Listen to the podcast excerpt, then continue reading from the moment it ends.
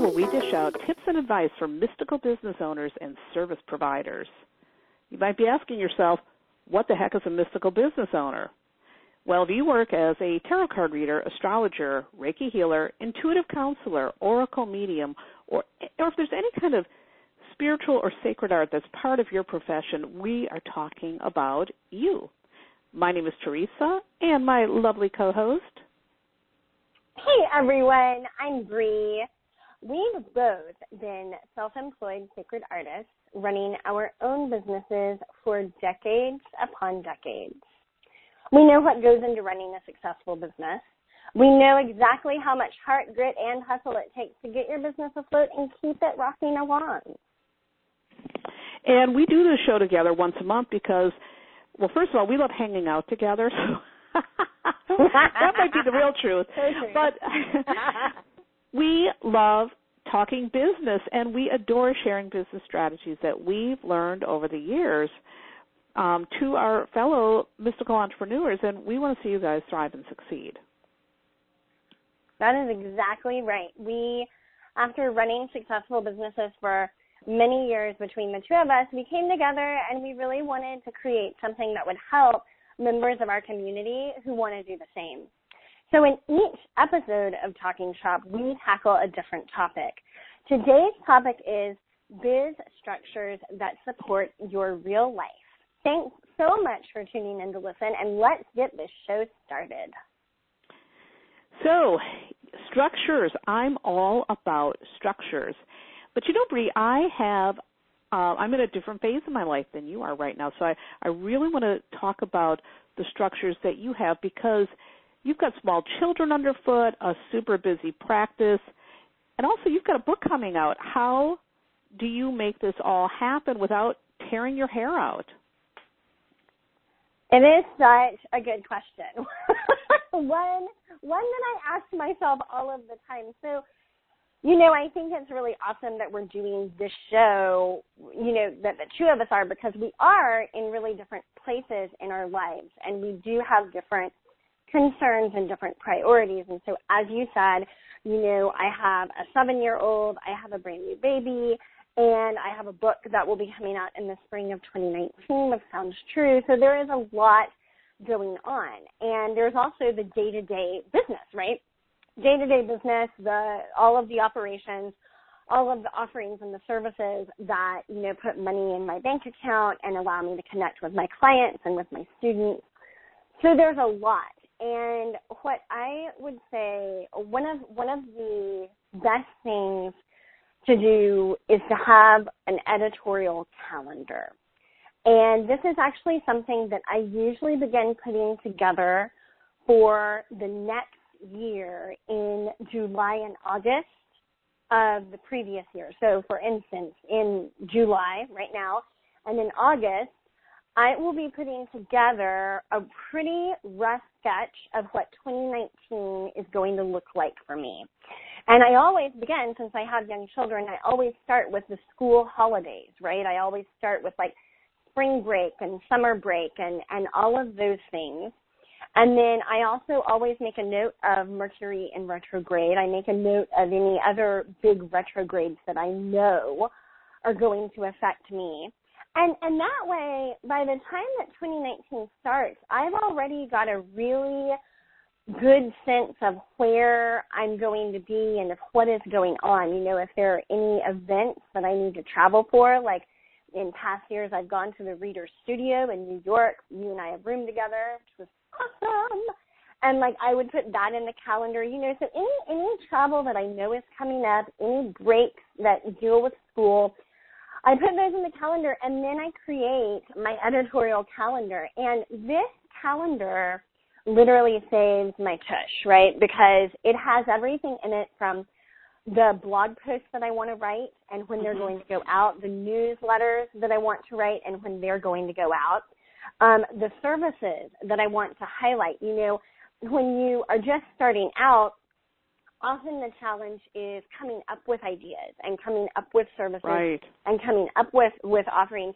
You know, you and I, T, we've been in business for a while now, and when you've been in business for a while, you have a different challenge, right? Your challenge mm-hmm. is highlighting the offerings and the services that you have, that you have going on. And so different people do that in different ways. But one of my favorite things to do is to tie different services in um, at different times of year and to highlight them in various ways. And so that goes on my editorial calendar.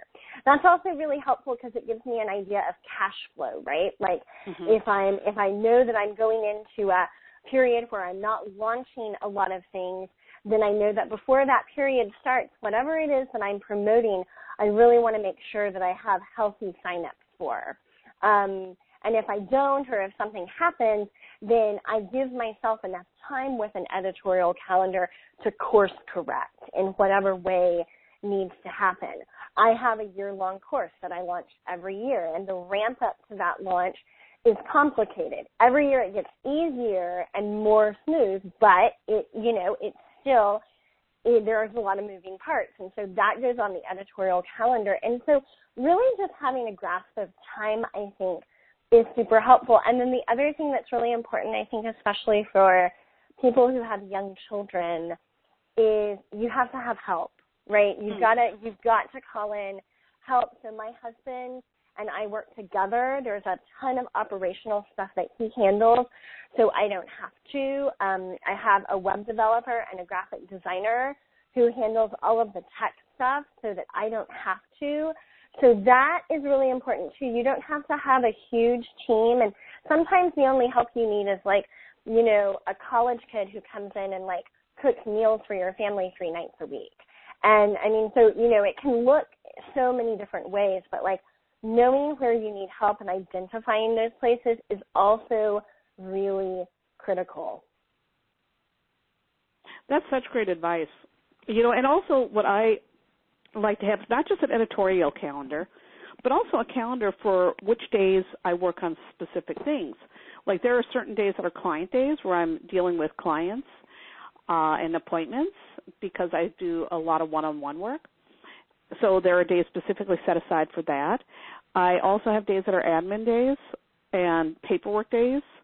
And the paperwork days are really important because it's so easy to let that paperwork go. And then all of a sudden months later here you are and you're sitting there and it's like oh my god i've got to get this all done. And it becomes overwhelming. So one of the structures that i have for my business is doing paperwork every wednesday. I sit down i do my record keeping and i do my own record keeping. You might have an accountant to do this but for people who don't who like to be hands on with their stuff i i'm sitting down i make sure the checkbooks for the businesses are balanced uh, down to the penny, by the way, and color coded because that's how geeky I am. but all the recording is done. I get it done every week because I've learned the hard way. If you put that stuff off till the end of the year, you're going to be going insane digging through those receipts. So, you know, scheduling in time for those tasks also needs to happen on your calendar as well. So I'm on a very strict schedule for the days that you know, I do certain things, writing days, uh, bookkeeping days, um, days for doing my marketing, days for recording podcasts. Everything is really mapped out and that that makes my life much easier than just you know winging it because you know what Bree? In the beginning of my business I did a lot of winging it and winging it doesn't work. It can only get you so far. It leads to a lot of chaos and a lot of stress. I so agree with that. I mean, I, I think that the designation of specific days is huge. I know for a really long time, one of my challenges was accounting and bookkeeping and like never setting the time aside to do it. And I really think you're right. I think you have to like put it in your calendar. Like yes. this is the day for that. You know, I just did that with my taxes. You know, it's mm-hmm. like this is the day where you do all of your tax stuff. Yep. And so I think that that is so important. Yeah, and you know, one of the things that I learned from Bari Tessler, who, by the way, I love Bari Tessler. There's a couple people, we talk about structures that I really think are great. Bari Tessler uh, has a book and a program called The Art of Money, and you can find her at baritessler.com. You know, one of the things that she talked about was having a money date every week where you sit down and you go over your finances and you look at your goals, your plans, and all of that. And I started doing that. I do it, you know, every Monday I have a little money date where I go over the finances. And my husband and I will also, you know, discuss the management of the money and, you know, how we're managing it and all of that. And that keeps us totally on track for all of our fiscal goals around business and also, you know, life. So I really recommend that. And another person that I love, and we talk about her all the time, is such a fangirl of Rachel Cook. Now, Rachel Cook is like the goddess of setting up structures and getting things done in a smart way that doesn't burn you out. She's got a book called Fired Up and Focused and The Sweet Spot Strategy is her other book. And these books really lay out smart, smart ways to really structure your time so that you can have a business that runs well without running you ragged. So I highly recommend those resources. Yeah, I always I I love Bari's money dates, and I always think of Rachel um, when I think about smart business structures because she also has young children, and yeah. and again is you know is really aware of there are better and worse ways to structure your business, and I think I'm sure that you found this, Theresa. I definitely have. You know, a lot of times I'll be talking to someone who's having a difficult time with their business, mm-hmm. and the real issue is not that the business is a bad idea or that they're not creative or that they, they don't they're not even marketing well. The real problem is the structures that they that they have in yeah. place, right? And and if those can change, then a lot of shifts can occur with the business. So yeah. I so I, I've seeing that and you know, kind of along those lines, I'm curious what are some of the biggest mistakes you feel like you've made along the way when it came to setting the schedule for your business? And I think you should you should share some of yours and then I will share some of mine. oh God, yes, I've got plenty. You know, of course, when I first started out running a business, this was a long time ago. I've been in business almost 30 years, which is kind of insane when you think about it. And I, I, I do have to laugh at we're at such different t- places in our businesses because I'm looking at 12 years down the road. I'm going to be retiring. Although you know my ass isn't going to retire, I still got to do something. I'd go nuts, and I love my clients too much. But I'm at the stage now where it my business looks so different than it did back in the day. And back in the day, one of the things, Bree, is I didn't have a really set schedule for clients. So what ended up happening is I ended up working every day, which was nuts. And, you know, I would be at the client's whims. Now I knew I wasn't a morning person, so I would tell people, no, I'm not doing anything in the morning. But, you know, I would often be reading late or I'd be doing parties and I I would work in the day seeing clients, I would do parties at night. So I ended up with these really crazy long hours and I also went batch appointments. So there'd be gaps throughout the day. So I had a schedule that ran me and it was always at the mm. whims of my clients. And the other thing too that back in the day that I did was, you know, I would schedule everything by phone. And so I was constantly uh. phone tagging with clients and then I would I wouldn't I would have clients who would do no shows. I mean, so I had a lot of disorder in my business and it was really my clients were running the business. And that was one of the biggest mistakes early on. And the other thing is too, because again, the clients were running it, I would have my phone on all the time.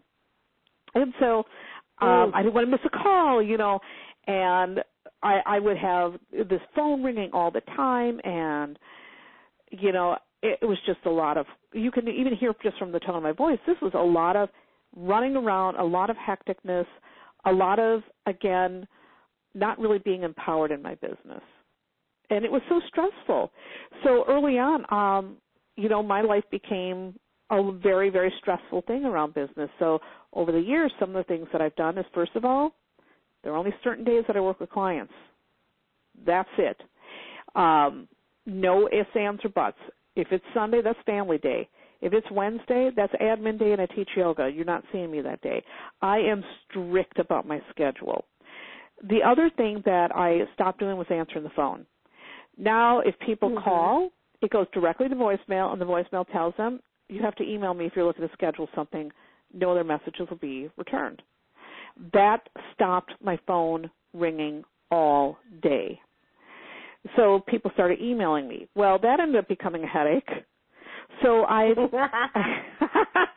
in the last couple of months, I've started using this online scheduling system. It's called Acuity, and there's a lot of different ones. There's Acuity, and this has revolutionized my life because what happens is people get the link to schedule, they get reminders, so no more no shows.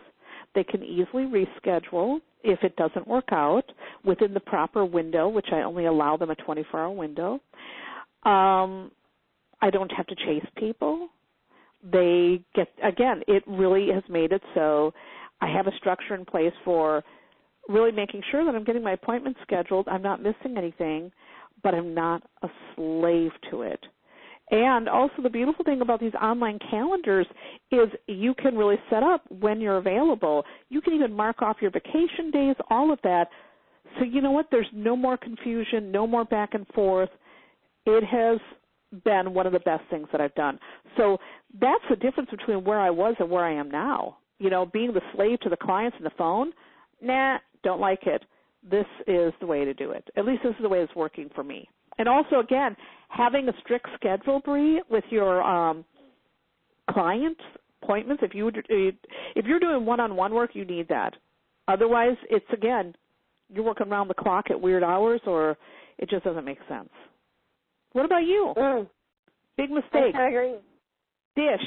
Oh, big mistake. you know, well, so, so so similar, similarly to you, when I started out, um, you know, I so I think that like I didn't have good processes in place.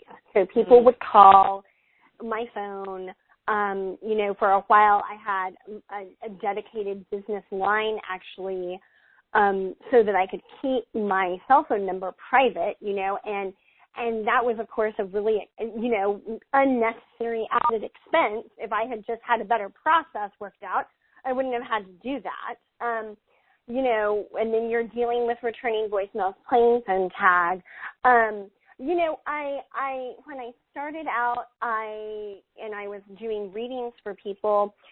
I didn't really think about what time frame do I like best, right? You know, I I looked at kind of what the industry standard was. So, you know, I had 30 minute readings that were available. Well, it turned out I hated doing 30 minute readings. You know, I felt like it was, you know, not, it wasn't enough time to really get into anything. If they just wanted one or two cards pulled, it was almost too much time. And it just, I hated that time slot. So, you know, uh, looking at, that was really the first lesson of, you know, you, you kind of, it's good to know what the standards are but you really, when it comes to your business, like the whole point is that you get to craft this for what makes the best sense for you and what makes the best sense for your people. And so for me, you know, I offer an hour long session and I offer a two hour session because those mm-hmm. are my favorite amounts of time. So like that made a really big difference, um, you know, in, in my mental clarity. Same, same as you, you know, I kind of evolved from making phone appointments and not having any kind of set schedule and doing readings basically seven days a week to saying, okay, this is crazy. You know, you have to email me to set up a schedule. And now I do have an online calendar. And actually, I don't make readings available for people unless they've studied with me previously. So like that was, that was big. Another thing for me that was big, and when I when I started online and I really you know started to take my business online, there were a lot of coaches at the time that were basically like, you need to be launching a new product all of the time. And of course, I didn't know any better. And, and I was like, well, hey, I have a million ideas. So, like, that's easy. And what I recognized very early on was lo- the launch process is exhausting to me. I enjoy it, but it's not something I want to be doing every six weeks. And so, you know, I, I needed to really sit down with myself and, and instead of adding more and more stuff, right, which is really easy for a Libra to do, um, we definitely have like shiny object syndrome. I needed to clarify. I needed to pick the best of what I had available And then I really wanted to optimize those things. Um, and so, and that can have everything to do from like the way that you talk about it to like the price, the way you market it, the amount of time that it runs, you know. And so when I made that decision to, you know, cut out a lot of extraneous things and really optimize the the offerings that I had that I really felt were solid gold, that made a huge difference in my business. Um, and and generally speaking, you know, I now look to streamline wherever I can, and I and I think that that makes a really big difference. And I think that for my audience, because you know, I have thousands and thousands of people in my audience, as I know you do, Theresa. And you know, it's also when you when you're talking to that many people, it's easy to miss information. So. I find that it's a lot more useful to like repeat one piece of information several times than to bombard people with like a million different pieces of information and they're probably going to miss 90% yep. of it. And so that has that those have been some of the big mistakes that I saw myself making um and that now, you know, I'm I'm aware of and I always I always try to like be ahead of that. And then the other thing was waiting until the last minute to get stuff done, right? I mean, when when I first started my business, I had my first child, and so he was a baby, and I was a baby running a business and, and online. And I waited, like I would wait until the day before to like write my newsletter. Um, and that is just, I mean, it's crazy stressful. Right. Usually, you you don't have as good of a product or an offering or whatever, right? If you do it at the last minute. Um and and it was just like, you know, like the panic is on for 24 hours. And so I stopped doing that. So now again, everything is scheduled in advance and done in advance. And that feels so much better. Absolutely. You know, the thing you said about a lot of the coaches saying that you constantly got to be launching new things. Um, I also found myself doing that, and now I have – really changed my mind about that. It's really interesting because Rachel Cook preaches the opposite. This is why I love her. Rachel yeah. Cook says, you know, that that's like a shiny object syndrome and you know, if you have some things that are working well, you should be promoting those, not just constantly bringing out new things. It's it's overwhelming. And that was like a big light bulb going off on in my head. So I know that I had to get clear on what are the things that I enjoy doing, what are the things that sell well. So I know for me, of course, my readings, I love my one-on-one work with my clients. That's my favorite part of my work. And, you know, I've got also a couple other fun things like now I've got my AstroBiz Digest, which has been doing well and it's something I love doing. The response has been fabulous. So rather than creating new things, it's like, that works well. My tarot casts work well. My entrepreneur casts sell well. Let me stick with these things now and we don't need to add on a bunch of new things because this stuff is working. Um, you know, so I I totally agree with that. I think that is just brilliant that you do that. Yeah, so, well, you know, and I mean, it, it takes a while, right? Like you have to build up a body of work, yeah, and see how stuff sells. So you know, for people that are one or two years in, you may not have that yet, but you know what I wish I had done, Theresa, and I, you probably do too, I wish that when I had first started developing offerings, I had had that evergreen idea in mind mm-hmm. where like this is something that you can make available again and again. Um, you know, and because it, you know, it would have saved me a lot of do-overs, which, which is fine, right. you learn, but like, you know, would have saved well, time. Yeah, that is how you learn. You know, you don't learn unless you go out there and try all these things out and, you know, really um discover some stuff just isn't going to work for you. So, yeah. So, um, you know, let's talk about what the priorities are since we're talking about, you know, not overdoing things. So, when you craft your work schedule, for example, what are your first concerns and what's last on the list of your concerns? Yes, that is such a good question. Okay, so my first concern when I'm crafting my work schedule is what what is needed for my life schedule. So what I mean by that is, you know, the first thing that I do is I look at the month that's ahead and I make a note, you know, what where do I need to be for my kids? Where do I need to be for myself? So, you know, I look at doctor's appointments, I look at, you know, school events, um, all of that goes first because, you know, my creed and, and my husband's creed is that, you know, our work is here to support our life. Our life is not here to support our work. So that means that when work starts to take over my ability to like be there for my for my kiddo, then I have a problem because you know there's a lot of and I, I think I've said this on other shows, but you know there's a lot of downside to being self-employed or being an LLC. You know, like we we basically like pay double in taxes.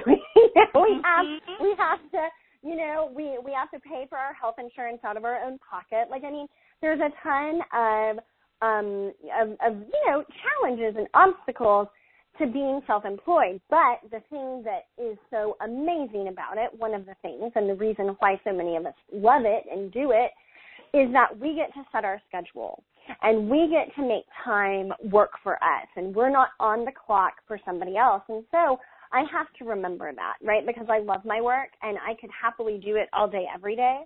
And that's right. not healthy for me. And that defeats the whole purpose of doing what I do the way that I do it. So that's the first thing that I look at.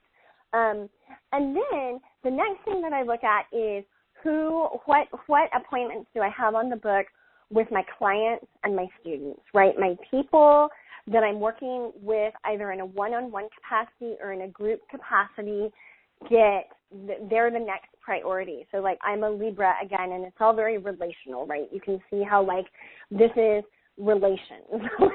right. Who needs to be taken care of? Who needs to be related to? Um, because I am a writer. Writing is really important to me, and and my lunar letters that go out a couple of times a month are really important. So I like to have those set up. All of the ways that I communicate, I like to have that set up. The stuff that doesn't Oh, and the other thing that's really important that's easy to forget is setting time aside to meet up with colleagues. So, you know, Theresa, yeah. you and I usually have like a month or once a month like mastermind session. I do that with another dear friend of ours, Subeku. You know, so having people that are either in your industry or in a different industry, but there's there are parallels, is so so crazy important. Um, and I think that that I think that really matters. Um, what often will fall to the wayside over the last couple of years, what has often fallen to the wayside is blogging beyond my lunar letters. So my lunar letters go out to my email list and then they, they land on the blog. Um, but, you know, I always have ideas for other blog posts and I often don't get to them because my lunar letters are really in depth and because I've been working on a book. So, so that right. has fallen to the wayside. And you know, I'm okay with that because I know why it's fallen to the wayside. I think that like where things get sticky is if you see that something's not getting taken care of and you don't know why it's not getting taken care of, then that gets sticky. So, and I don't do my accounting. I have an accountant that I love. Um, and so I, I can go over everything with her and get the big picture, but I myself don't have to keep up with that dollar spent day in, day out and I really appreciate the money that I spend on her so that I don't have to do that. Right. What about you? Um, well, you know, my priority, of course, is twofold. Um, getting my writing done because I do a lot of writing. You know, I'm writing for my blog and the scripts for my podcast. I like to sketch those out so I have some rough ideas what I'm going to be talking about um, my newsletters, my Astrobiz Digest. You know, so those are things that are priorities. And when I'm doing the Entrepreneur Cast and the Tarot Cast, there's always I have to make sure that is a priority too because I always want to deliver within the time frame that I promise. So the writing is really, really important, and also scheduling in my clients. You know, and of yeah. course the time for you know the bookkeeping and you know the things that keep my business running. But also, what's really important for me a priority is scheduling and downtime because I tend to ignore downtime. I want to get itching to get at that computer, you know, and I, I have to stop that because that's not healthy for me. Like this weekend, you know, I I made time to do cooking classes and and fun things, and I need to do that. So, you know, ultimately, all this business stuff is one thing, but it is a priority for me to schedule at least one day where I'm doing something fun. Yes. Oh, that's so important. Crazy important. Absolutely. So, speaking of fun, I want to know, and I, I want to personally know this, so I'm asking for our audience, but also for me, right? What is your advice around scheduling a book tour? And and for those of you who don't have a book um, and don't want to write a book, which is awesome, um, you know, you you may you this this can apply to other things. Like this can apply to teaching a workshop, or this can apply to like taking a product or an offering or a service on the road. Um, so, what's your advice around that, Theresa? Oh, wise one. Tell well, us. you know, it's it's really interesting because I had talked to some people said, "Don't do a book tour; it's not worth it." So, of course, you know, I always got to do the opposite of what I'm advised, and I'm like, "I'm going to do a book tour." So I did a book tour for the tarot coloring book, and I was very strategic in how I did it. What I did is, first of all, I thought about places that I would enjoy going to. You know, so that that's very important because I don't want to go like for example, for me going somewhere really hot and warm and sticky is my idea of a personal hell. So I really sat down and thought about where places that I want to go. And what I did is I kind of spread it out a bit. And the reason why I spread it out is that way I wasn't spending too much time away from home and the cats and work because you know when you're on the road you're not getting paid. This is coming out of your pocket. So it has to be really metered out with your budget. So that's why I spread mine out a little bit. So I picked places, first of all, that I wanted to go where maybe I knew I had an audience or maybe it was a place that was interesting for me and I wanted to connect with people. And then the second play, thing I did is I looked at my budget and said, okay, we got to make sure we're not away too much because these cats will go insane and also we can't be away from work that much because I got to still make a living. So I would schedule in things like um a weekend here or there. Um sometimes I would have friends that would let me stay with them. Like uh when I was in Denver, I stayed with my friends who own this wonderful shop called Trunk Nouveau and they also own Pandora's on the Hill and Soul House and they let us stay with them, which was awesome because it saved us money. So you know i had to factor in all that stuff. So i spread it out to make sure that i wouldn't incur a lot of debt because i like debt free living. So i made sure to really be budget friendly so i could come back pay that off as quickly as possible. And um again not spend too much time away. Now there were some times where i was gone longer. Like for example i went and did workshops in um Portland and then in San Francisco, and they're very close together, so that was really easy for me to schedule. And that time I was gone about 10 days. And I also attended the World Domination Summit and I had a little time in between to rest. So, you know, that was more like working vacation, and those were events where I made money, so that helped to offset some of the costs. I still didn't end up making a big profit off those things, you know, because the costs still were bigger, but um it it helped so my advice if you're going to do something like a book tour, you want to make sure you stick to a budget. Unless you are lucky and you have a publisher who's going to pay for it, which is pretty darn rare. I mean, you have to be like someone pretty famous for that to happen. Um, make sure you're going to places that make sense for your work. Like it probably wouldn't make sense for me to go to the middle of Ecuador to talk about the tarot coloring book. Although who knows? Maybe that's where I should be going. you know what I mean? But make sure it makes sense and make sure that the time is not so much time away that it ends up um, making you go broke. So, um, does that make sense? It does. Yeah. I mean, I think I think that what I'm what I'm hearing is, you know, first of all, the emphasis on going to places where you have an audience. You know, you yep. have interest, and then secondly, you know, treating this as exactly what it is, which is a business expense.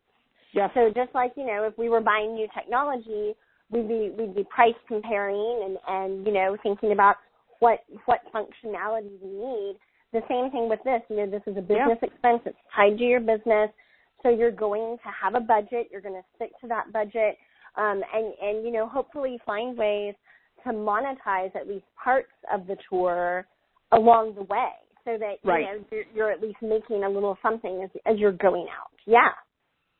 Yep. So anyhow, um, you know that's the whole story behind that, and um, you know overall, um, it worked out.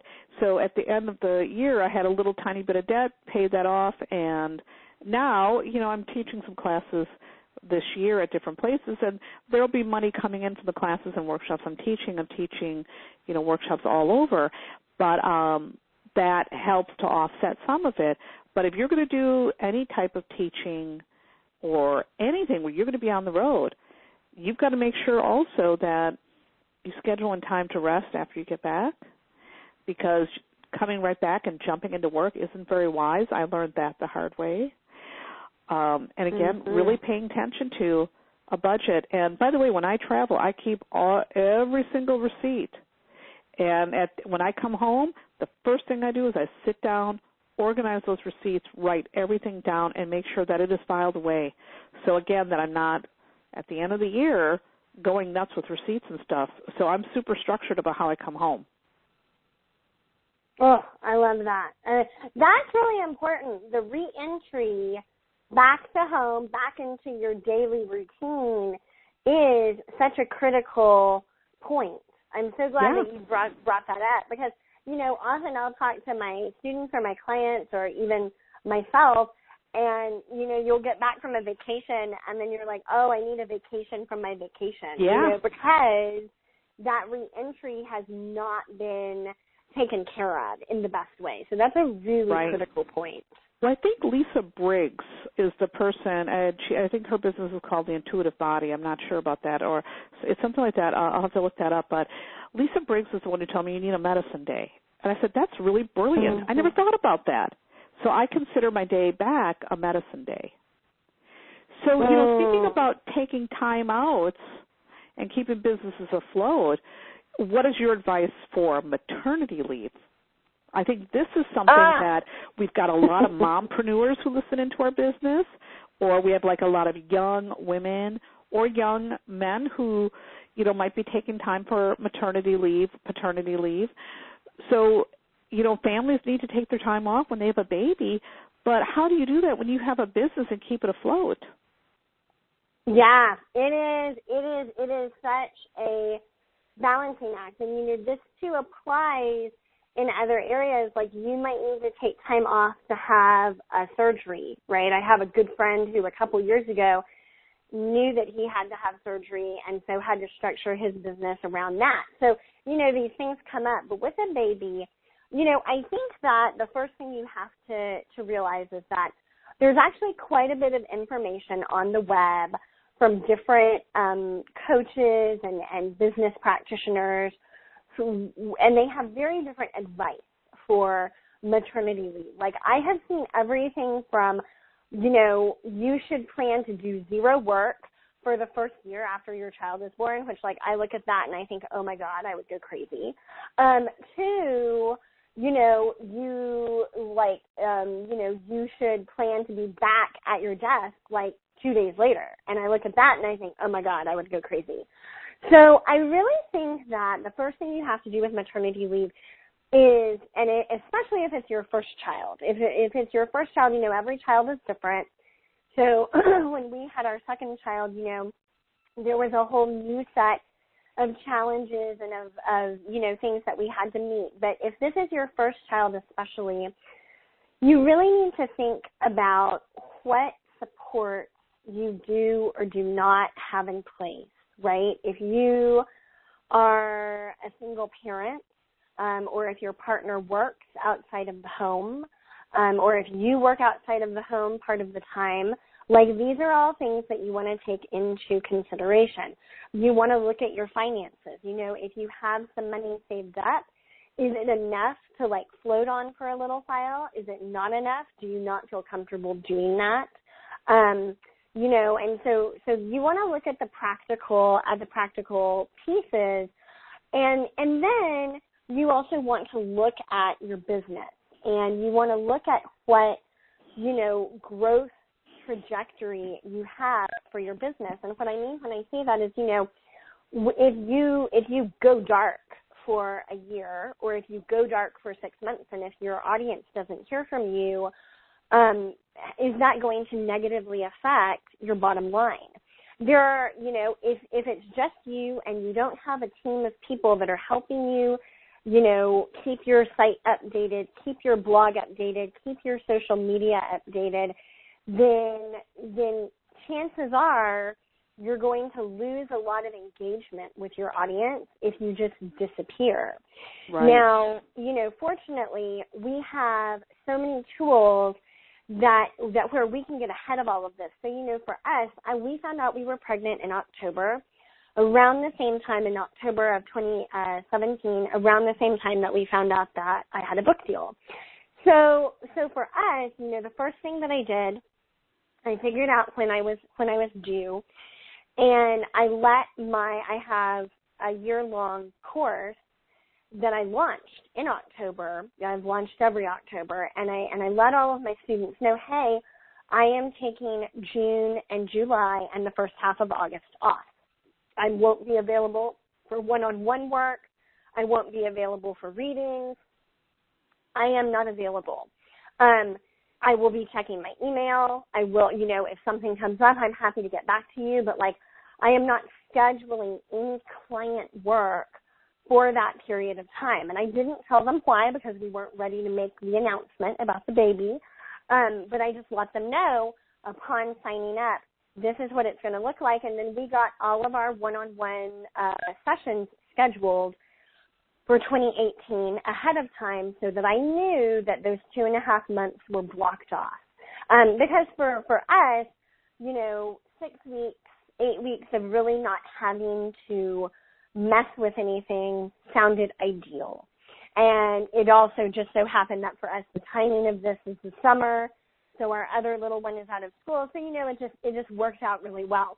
Typically I have a lighter summer anyway because I already have a child who's in school and, and out during the summer. So I made that adjustment. And then the, the next thing that I did is I wrote down every single thing that I do for my business on a monthly basis. And I recommend that people do this whether you're having a baby or not because you will be amazed at all of the things that you do for your business. It took me three days to write down everything that I do for my business. And when I was finished, I looked at that list and I said, I need help. I need, I need to get some help so I was able with with the people that I already had helping me, I was able to give them more tasks and assignments. And then I was I was also able to, you know, be clearer in what I needed to have happen and when I wanted it to happen. Mm-hmm. So so those things were both really really helpful. And I did this in the early days of my pregnancy. So you know, we've had almost a year to get comfortable with with the workflow, right? Because that's the big challenge. Right. And you can also, you know, I know Denise Duffield Thomas, who's pregnant with her third, you know, she's a big fan of batching. I'm also a big fan of batching where, you know, you do a bunch of things. Like if you're going to send out, you're going to have 12 blog posts a year, one a month, then you go ahead and you write them all and then you auto schedule them.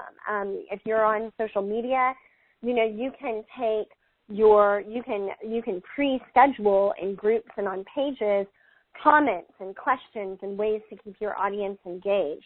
So you know those are really useful things like batching and then scheduling things in advance so that then when the baby arrives you're you don't even have to think about it. Everything is on auto schedule, everything is set and it's not a big deal. So those are some of the big ways that we prepared um, especially for for our second, and have been very very helpful.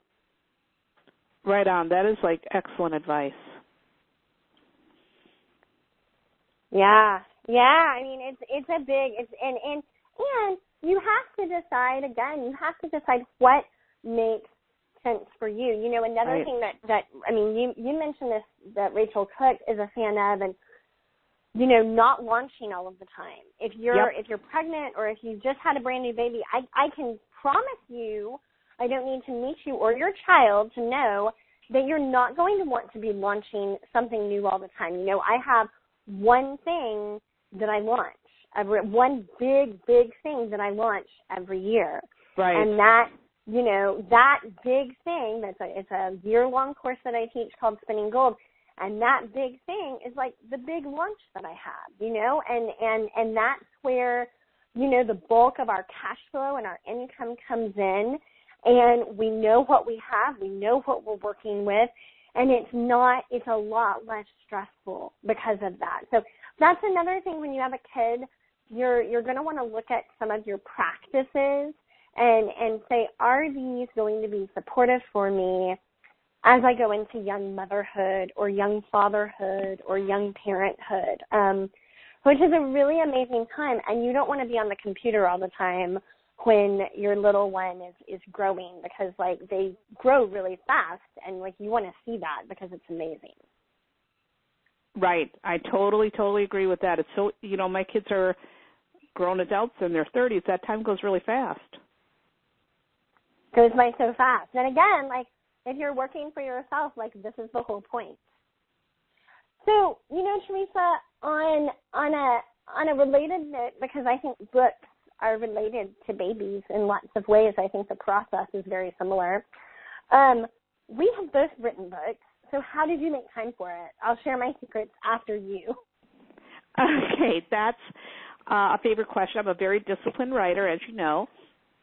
So when I'm doing a book on top of all the other writing that is my obligatory business writing, my goal then is it means I get up earlier and there is Yeah. time that is dedicated writing time. Or there, you know, it, it also means that I'm doing less of some of the fun things that I want to do, like sit around and watch Maury paternity episodes in the afternoon, which is one of my guilty pleasures. you know, I can't do that. That time has to be set aside for writing. So if you're doing a book, really it's about carving out the time. I mean, it's that simple. Carve out the time, and for me, morning is best because hubby usually sleeps in. The cats are not that active. I can get quiet time. I can think. I can. My brain works really well for writing in the morning. It's interesting. I don't like doing readings in the morning. My brain is not for that. But writing, it's clean. It's clear. It's unpolluted, and I can just get to work. So that's what I do. It's it's that simple. And also, when I think about, I think about my word count you know, like your publisher is going to give you an idea of what the word count is. And once you have an idea of the word count, then you can also, if you're like me, I divide it into how many words a day. So let's say you have 30,000 Mhm. words, and I want to get that book done in 30 days, or the rough draft done. Then it means I'm going to do a 1,000 words a day. At the end of 30 days, then I'm going to take the next 30 days, and it's going to be editing every single page, one page a day, or one, you know, thousand words Wow. And and that helps me to really make sure I get it done. And then the the other thing that I I do for book is um I have a editor and it's actually it's my daughter and she is like the queen of punctuation. And so I hire her then to go over everything to make sure before I throw my manuscript in to make sure that that punctuation's tight. And there's nobody I trust more with punctuation and grammar than her.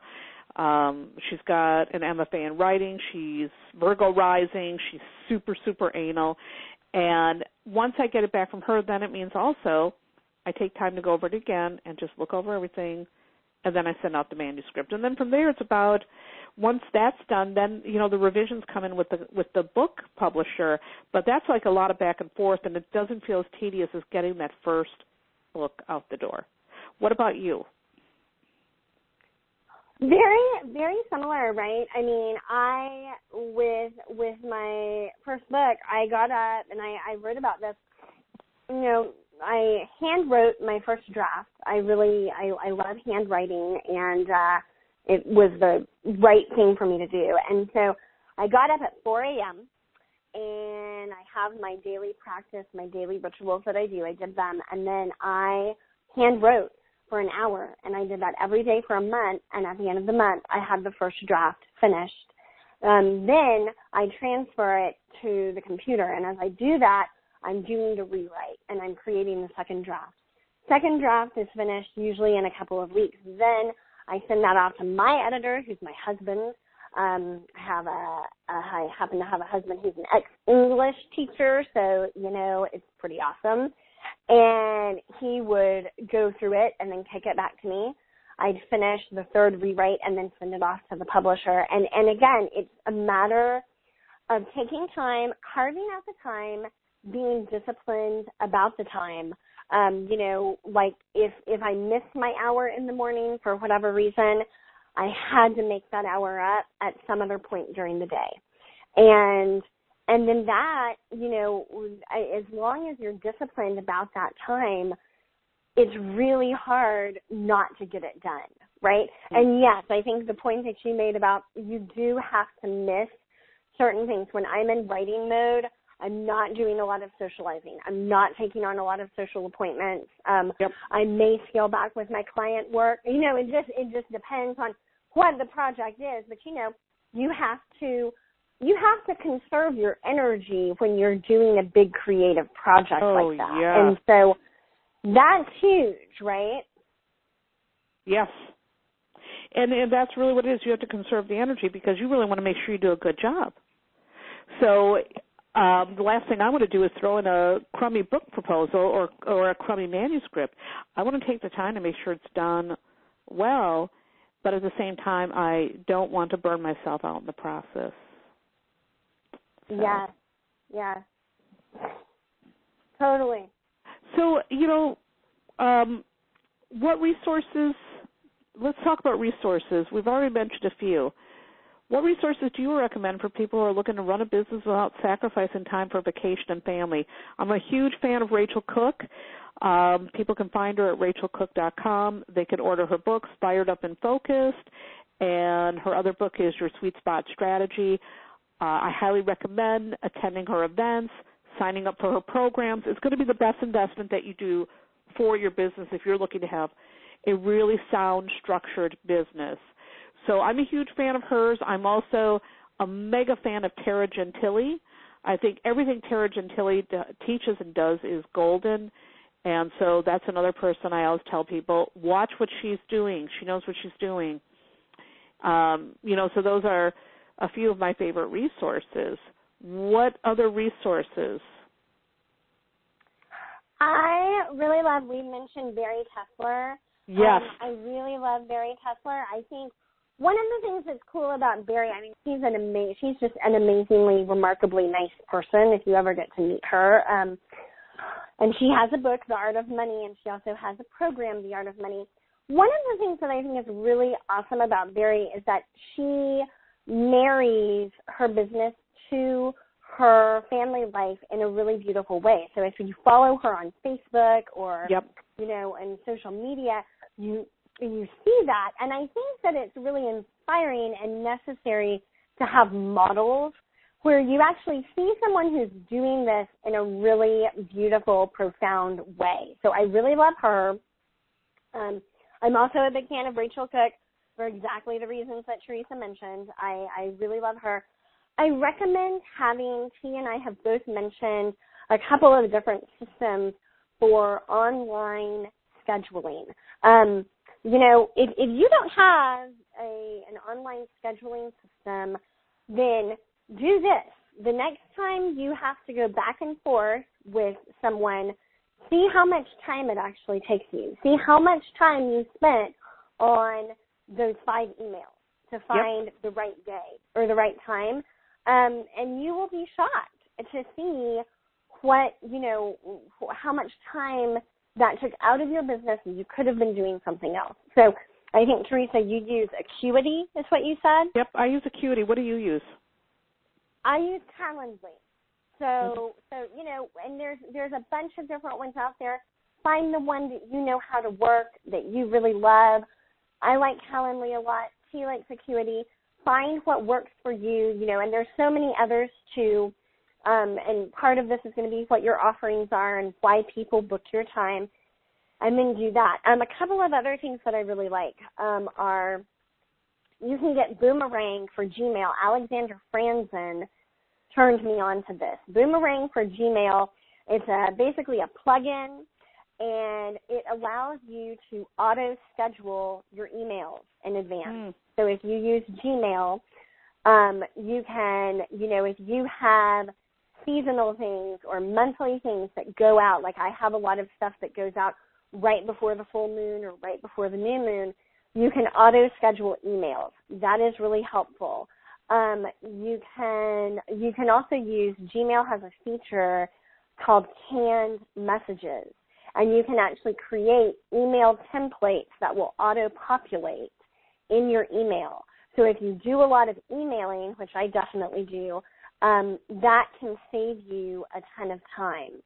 Um, and and you know, then the other thing is again because we're talking about vacation and we're talking about family. Um, think about think about your hours, right? Think about your family and your hours. I am basically done by 3 p.m. every day because that's when my kiddo gets out of school. Um, right. So, so you know, think about like, and and what that means, right? By the way, is that I start working around 7:30 after we drop him off. So, so like I did a couple. I I make that time up in the morning. So think about your hours, um, and then for vacation, the best thing in the world is to plan. And you know, we have a couple of talking shop episodes where we we get really in depth with how we plan for our year. And right. planning ahead of time is, I mean, that is that is so critical. Like you heard Theresa talking about her book tour, and like you know, the planning part is so critical, and knowing where you're going to be and knowing where you want to go, and that way you can structure everything around that. And you're not trying to do a launch in the middle of a vacation, which I have done before, and it is like totally not fun. No, it sucks. And also too, um, using auto schedulers for social media, such as Hootsuite and Buffer. Those are things that can also save you time, uh, create some space for you so that you're not constantly having to market 24/7. Those are other things. I also use a newsletter and I schedule that out. And uh, the one I use is Aweber, which really makes my life super, super easy. So, I mean, these are all little tips that you can use so that you're running a very structured and more orderly business. So great yes. resources. Very good. So since we're talking about vacations and you mentioned self-care and medicine days earlier, Theresa, how do you make time for vacation playtime and why is it important for entrepreneurs to do this? Well, like I said before, it's important because uh, it prevents burnout. And I mean, I know that as somebody who's worked 24/7, one of the things that I like to do is I like to mix business with pleasure because I can never totally leave business alone. So I tend to schedule um my my trips usually tend to have more to do around business, like if I'm going to go teach somewhere. But then I make sure to get in a couple of days that are just for relaxing, checking out the city. You know, when I recently went to Richmond, Virginia at the beginning of the year, I made sure to have a day or two in there so I could find out what Richmond was all about because I've never been. Um, so those are things that I like to do. What about you? I I I really like to do the same thing. I like to and I and I like to schedule vacation where I'm learning something. Like I love to learn.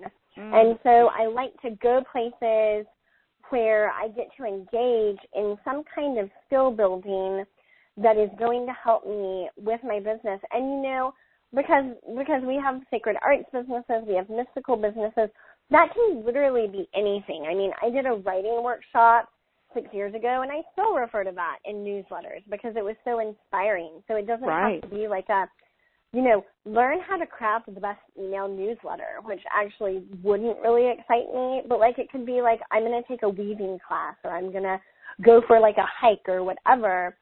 Um, and then the same thing, like, you know, I think that our sense of play, especially because we are working in mystical arts, like the sense of play is so important. And a lot of what we are going to talk with our clients about is the need for self care. Yes. And so I think that this is this is also about coherency, right? If you're preaching and teaching self care and self love and you never give yourself time to just enjoy and to be um, and to not be on for your business, then it's really hypocritical at the end of the day. And like that, that comes through in what you do. So I think it's important from a business perspective to give yourself non-business time. It, it actually makes your business better. Right. All fabulous advice. So um, I think this is a, a episode that's going to really help people who, whether you're just starting out or you're an old hand like me, uh, structures are what keep us running and keep us sane. Yes, exactly. So that wraps up this episode of Talking Shop. And Theresa, I'm curious, what was your biggest takeaway from this discussion? Well, I loved everything you had to say about maternity leave, even though I'm not going to be having a baby anymore. but also, you know, bringing up the point about not constantly launching. I think that is so, so bloody important. So I think that's something people need to hear because, you know, you can so easily keep spinning your wheels, and I've done it. Um, you've done it. So many of us have done it. Mm-hmm. I think that was a really important point to make. What about you? What was your biggest well, takeaway yeah. for what we've discussed? Yeah, yeah. I mean, there were you said so many good things. I really love the concept of the medicine day, um, the the day for reentry. How you come back from your vacation or from your business travel, taking some time to really craft that and think about that, and and not just leave it up to chance. I think that's really important because you know coming back into a bunch of stress in the office can mm-hmm. kill the good vibes from your vacation. And so I, I feel like that was just right on. Right. Excellent. Yeah. I think that's such important advice. I really am grateful Lisa Briggs gave me that. All right. So that's it. But before we sign off, a happy reminder if you love Talking Shop, don't forget that you can listen to all of the previous shows for free on iTunes, Google Play, or Stitcher. Just look for Talking Shop with Theresa and Bree and you'll find all the episodes there. You can also visit the Talking the Talking Shop archives on thetarotlady.com. Go to the tab called Free Resources. Hop on down to Talking Shop under Podcasts, and you'll find all the jazz there. And Bree, where can they find this stuff on your site? So if you go to BreeannaSafi.com, there is a tab called Books and Resources. Click on that, and underneath it, there will be a tab that says Free Resources. Click on that, and both Talking Shop and the archives are located there. And guys, if you like the show, and we really do hope you do because we really want to help you, you can help us too by leaving a kind review on iTunes. This will help more metaphysical business owners find their way to Talking Shop. All right. So that is absolutely a wrap. Uh, please join us again next month for another round of Talking Shop. Until then, you can find me, Theresa, at thetarotlady.com Bree, where can they find you? Everyone, you can find me at BreeannaSafi.com. Thanks again so much for listening and for joining us. Keep taking action to build the mystical businesses of your dreams.